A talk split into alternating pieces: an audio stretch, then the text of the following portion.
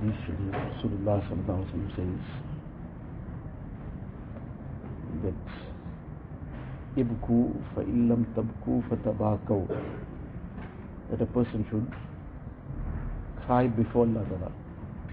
Allah Ta'ala loves this very greatly that a servant of his humbles himself and he sheds tears in front of Allah Ta'ala. These tears are very, very valuable to the point that in one hadith sharif it is explained about the seven categories of people that will be given the shade of the arsh of Allah Ta'ala on the day of Qiyamah.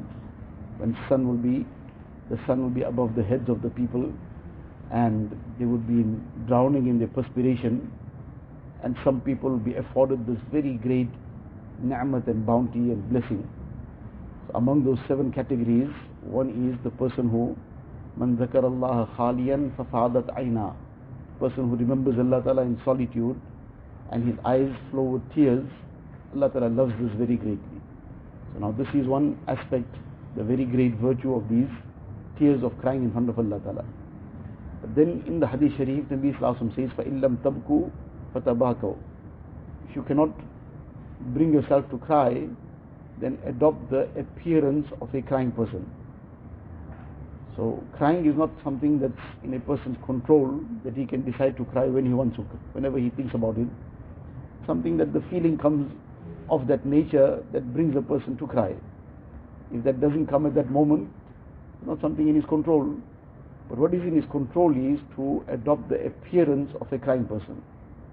Now this is the lesson for us to take, that this appearance, he is not able to cry at that time, but just merely imitating the right person, imitating somebody who is doing what is beloved to Allah Ta'ala. That imitating of that person too, that too gets counted as among being among them. So he is not able to shed any tear at that time, but he adopted that appearance, so he is not deprived of that mercy and that blessing because of imitating those who are doing what is beloved to Allah Ta'ala this imitating of the right people, that is not a minor thing, it's a very great thing. And which we should take the other side of the lesson also. If this how beneficial it would be to imitate those who are good. So imitating those who are against the sunnah of Rasulullah sallallahu alaihi those who are far away from deen, imitating the styles and ways of the Yahud and Nasara. So obviously that too would be very disastrous the time of Musa wasalam, when the uh, all the magicians came to oppose him. So in that moment, they just came and threw down their strings. And Musa salatu wasalam, Allah Ta'ala gave him his command to throw down that stick. And that stick became a serpent and it swallowed up all these strings that were appearing to be snakes. But when the magicians saw this, they realized that this got nothing to do with magic. This is something way beyond what we can think about. This is something which is miraculous. And they immediately brought Iman. They fell into sajda and they brought Iman. So Musa salatu asked Allah Ta'ala, Ya Allah, these people came to oppose me. They came to oppose your Nabi. And all this arrangement was actually made for Fir'aun to hopefully open his eyes and accept Iman. Fir'aun just left, got left where he is. But these people who came to oppose me, all of them accepted Iman. Allah Ta'ala replied and said, Yes, they came to oppose you, but they came in your appearance. That too was more just to create a confusion or whatever the intention was. They adopted the appearance of Musa والسلام, and came. That adopting of that appearance at that moment became accepted.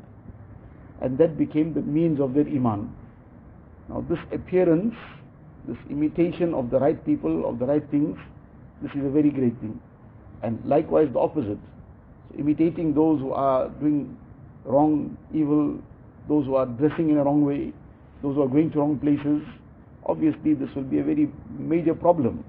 The problem obviously in a person's iman, but even a person's dunya will get affected very mm, severely when he gets involved in imitating those who are involved in the wrong, first he'll imitate them, then he himself will become the leader of it. He himself will be leading the way for others.